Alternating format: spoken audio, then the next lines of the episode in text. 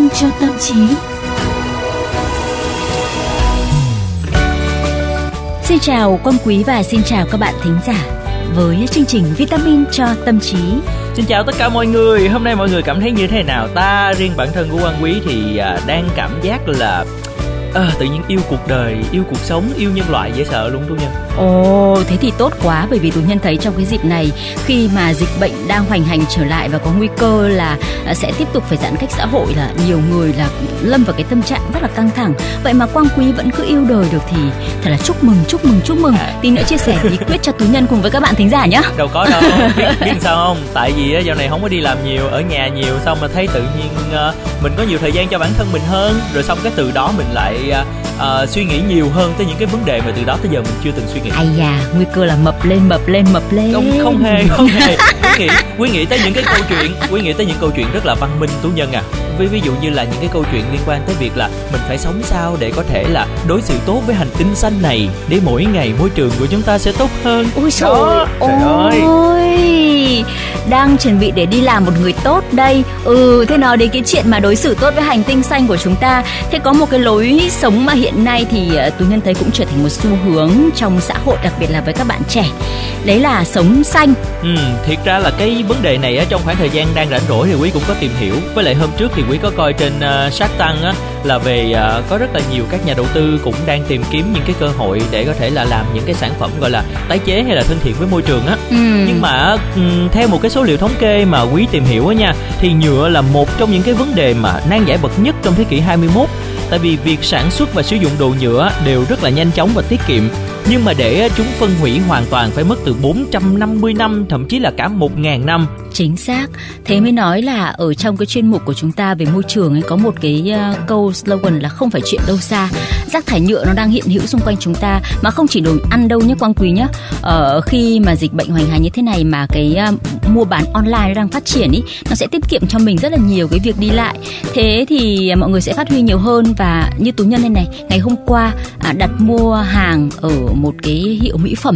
Thế thì để gửi đến cho tú nhân thì người ta sẽ bọc nào là hộp giấy ở ngoài này xong bên trong thì lại là xốp này xong lại còn có cả cái những cái ni lông mà để chống sốc ấy những cái túi mà có thể nổ lép bép được ấy. Thế mà vòng trong vòng ngoài ừ. uh, dày ơi là dày và đến khi mà bở hơi tai thì mới lôi được mấy cái hộp mỹ phẩm ra và nhìn cái đống rác thải nhựa thì tú nhân cũng cảm thấy vô cùng xót ruột. Bởi vì như vậy mình cũng không thể sử dụng được mình bỏ đi và như vậy là mình cũng đang góp phần vào cái việc là à, làm cho rác thải nhựa nó nhiều lên.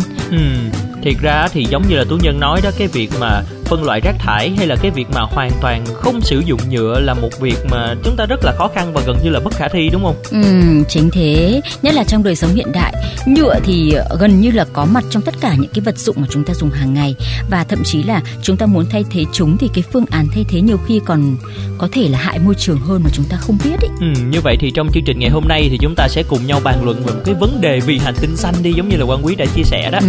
Và cái câu hỏi đầu tiên mà chúng ta đặt ra là tại sao chúng chúng ta lại ghét nhựa như thế. Tại vì khởi, nguồn cho câu chuyện về nhựa là từ thế kỷ thứ 19 Khi mà bida là một trò chơi ờ, nổi tiếng của giới thượng lưu ở Bắc Âu và cả Mỹ. Nó làm tăng doanh thu rất lớn cho các quán bar. Tuy nhiên thì ở thời điểm đó thì bóng bida được sản xuất bằng ngà voi, Bởi ờ, chúng đủ cứng để chịu đựng hàng ngàn lần va chạm tốc độ cao giữa các quả bóng mà không bị méo hay là nứt đủ bền để không bị vỡ và có thể được gia công thành hình tròn như là quả bóng và như nhiều vật chất hữu cơ thì nó có thể dễ dàng nhuộm thành những màu khác nhau. Ở thời điểm đó, không vật chất nào khác có những tính chất này. Tuy nhiên thì do sự phổ biến của Momiya và sự khan hiếm của ngà voi khiến giá thành sản xuất lại bóng này thì lại rất cao. Vì thế buộc người ta phải tìm ra một cái nguyên liệu khác dễ kiếm và chi phí sản xuất rẻ hơn. Và khi đó thì các công ty sản xuất bóng đang đau đầu với việc tìm vật liệu thay thế cho ngà voi. Thậm chí là một công ty ở New York đã trao giải là 10.000 đô la Mỹ cho ai tìm ra được vật liệu thay thế này. À, từ những năm 1840 thì nhà khoa học Charles Goodyear đã sáng chế ra cao su lưu hóa khiến cho cao su bền và dai hơn. Từ đó nhiều ứng dụng hơn trong cuộc sống. Sáng chế này đầu tiên được ứng dụng làm miếng đệm ở các góc bàn pizza. Đến năm 1869 thì nhà sáng chế người Mỹ là John Wesley Hyatt đã tạo ra cellulose, một hợp chất polymer mới dẻo hơn có thể được nung và tạo hình hình ở bất cứ dạng nào. Đây chính là chất liệu làm nên quả bóng pizza hiện đại, là sản phẩm thay thế hoàn hảo cho bóng pizza bằng ngà voi. Và sự ra đời của celluloid được truyền thông Mỹ ca ngợi hết sức như một vị cứu tinh của loài voi và rùa, vốn đang bị tàn sát với số lượng lớn để phục vụ nhu cầu lấy ngà và mai, cũng như giúp loài người chấm dứt sự phụ thuộc vào các nguồn tài nguyên thiên nhiên vốn hữu hạn.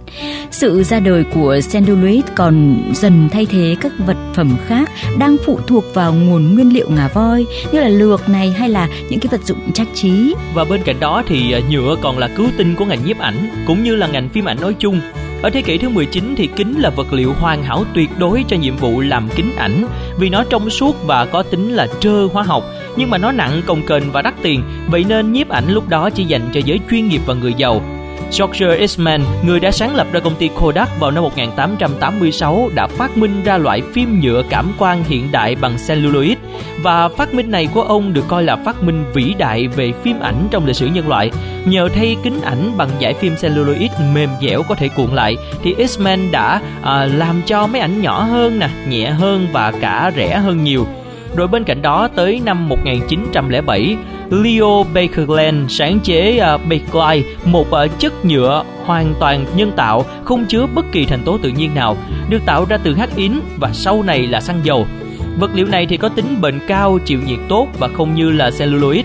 À, bakelite phù hợp với việc là sản xuất hàng loạt à, và nó có thể được nung nóng cũng như là đúc nặng ra nhiều hình dạng nhưng mà chỉ làm được một lần duy nhất mà thôi. Chính từ đây thì hàng loạt các nghiên cứu tiền tỷ đã được tiến hành để nghiên cứu những ứng dụng khác nhau và cải thiện cái hợp chất polymer thần kỳ này và đế chế nhựa đã được dựng lên và tồn tại cho đến tận ngày hôm nay. Từ ờ, những năm 1960 thì nhựa ngày càng trở nên phổ biến và được ứng dụng rộng rãi trong xã hội.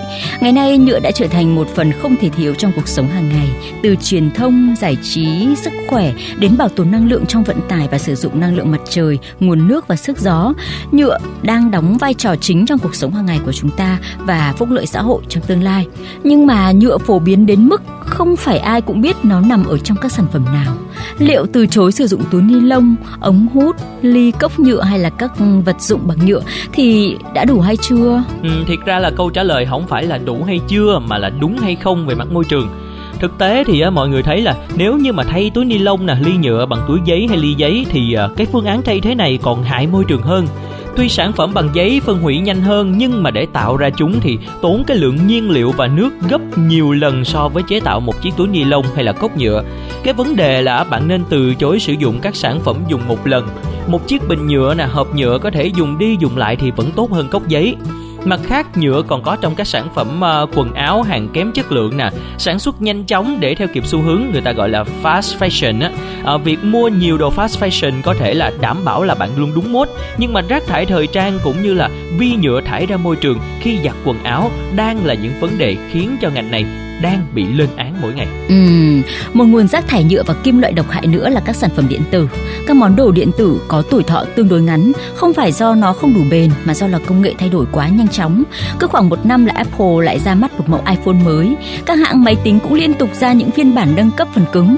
Câu chuyện tương tự với những món đồ điện tử khác, không chỉ là vỏ nhựa mà các hóa chất độc hại trong pin của đồ điện tử cũng là vấn đề mà chúng ta phải đối mặt trong tương lai không xa đấy ạ. Ừ, và các vấn đề về rác thải nói chung rồi rác thải nhựa nói riêng đều là vô cùng khó giải quyết và càng trì hoãn hành động thì chắc chắn là hậu quả của chúng ta sẽ phải giải quyết sẽ ngày càng lớn đúng không ạ? Ờ rồi rác thải nhựa ờ, đổ ra biển ấy của Việt Nam ấy đến lúc sẽ không phải là đứng thứ tư nữa đâu mà quốc gia của chúng ta có uh, có cái cái cái cái tiềm năng là lên thứ nhất thì chết dở phải không nào? uh, vì vậy mà mỗi người có ý thức hơn về cái vấn đề này thì sẽ có thể dẫn đến những cái sự thay đổi lớn hơn triệt để hơn. Và chúng ta cùng hy vọng là à, tương lai của nhân loại sẽ không phải là một đống rác thải trên một hành tinh không còn các loài động thực vật khác sinh sống nữa như trong những cái bộ phim viễn tưởng mà chúng ta đã từng xem. Và cái uh, keyword trong chương trình ngày hôm nay mà uh, tú nhân cùng với quang quý muốn đưa ra là gì? Chúng ta nên từ chối những sản phẩm dùng một lần. Và như vậy mà chúng ta cứ thản nhiên cảm thấy là à chúng ta chỉ dùng giấy thôi và chúng ta cứ dùng một lần. Như vậy thì chúng ta đã có góp phần chuyển à, à, thải ra rất là nhiều rác ừ, trong môi trường rồi. Thế cho nên là thôi bình nhựa cũng được. Thà là dùng 5 năm một cái bình hoặc là 3 năm một cái bình hoặc là một năm một cái bình đi. Còn hơn là mỗi ngày chúng ta thải ra một cái bình dùng một lần đúng không nào? Đúng rồi. À, và nói đến đây thì cũng hy vọng là mỗi người trong chúng ta cũng sẽ có những cái ý thức riêng về bản thân mình từ những hành động thật là nhỏ để cùng nhau chung tay bảo vệ môi trường. Và thời gian của chương trình cũng không còn nhiều nữa chúng tôi hy vọng là sẽ được bàn sâu thêm những cái nội dung này ở trong những cái chương trình vitamin cho tâm trí trong lần sau nhé mọi người ơi. Bye bye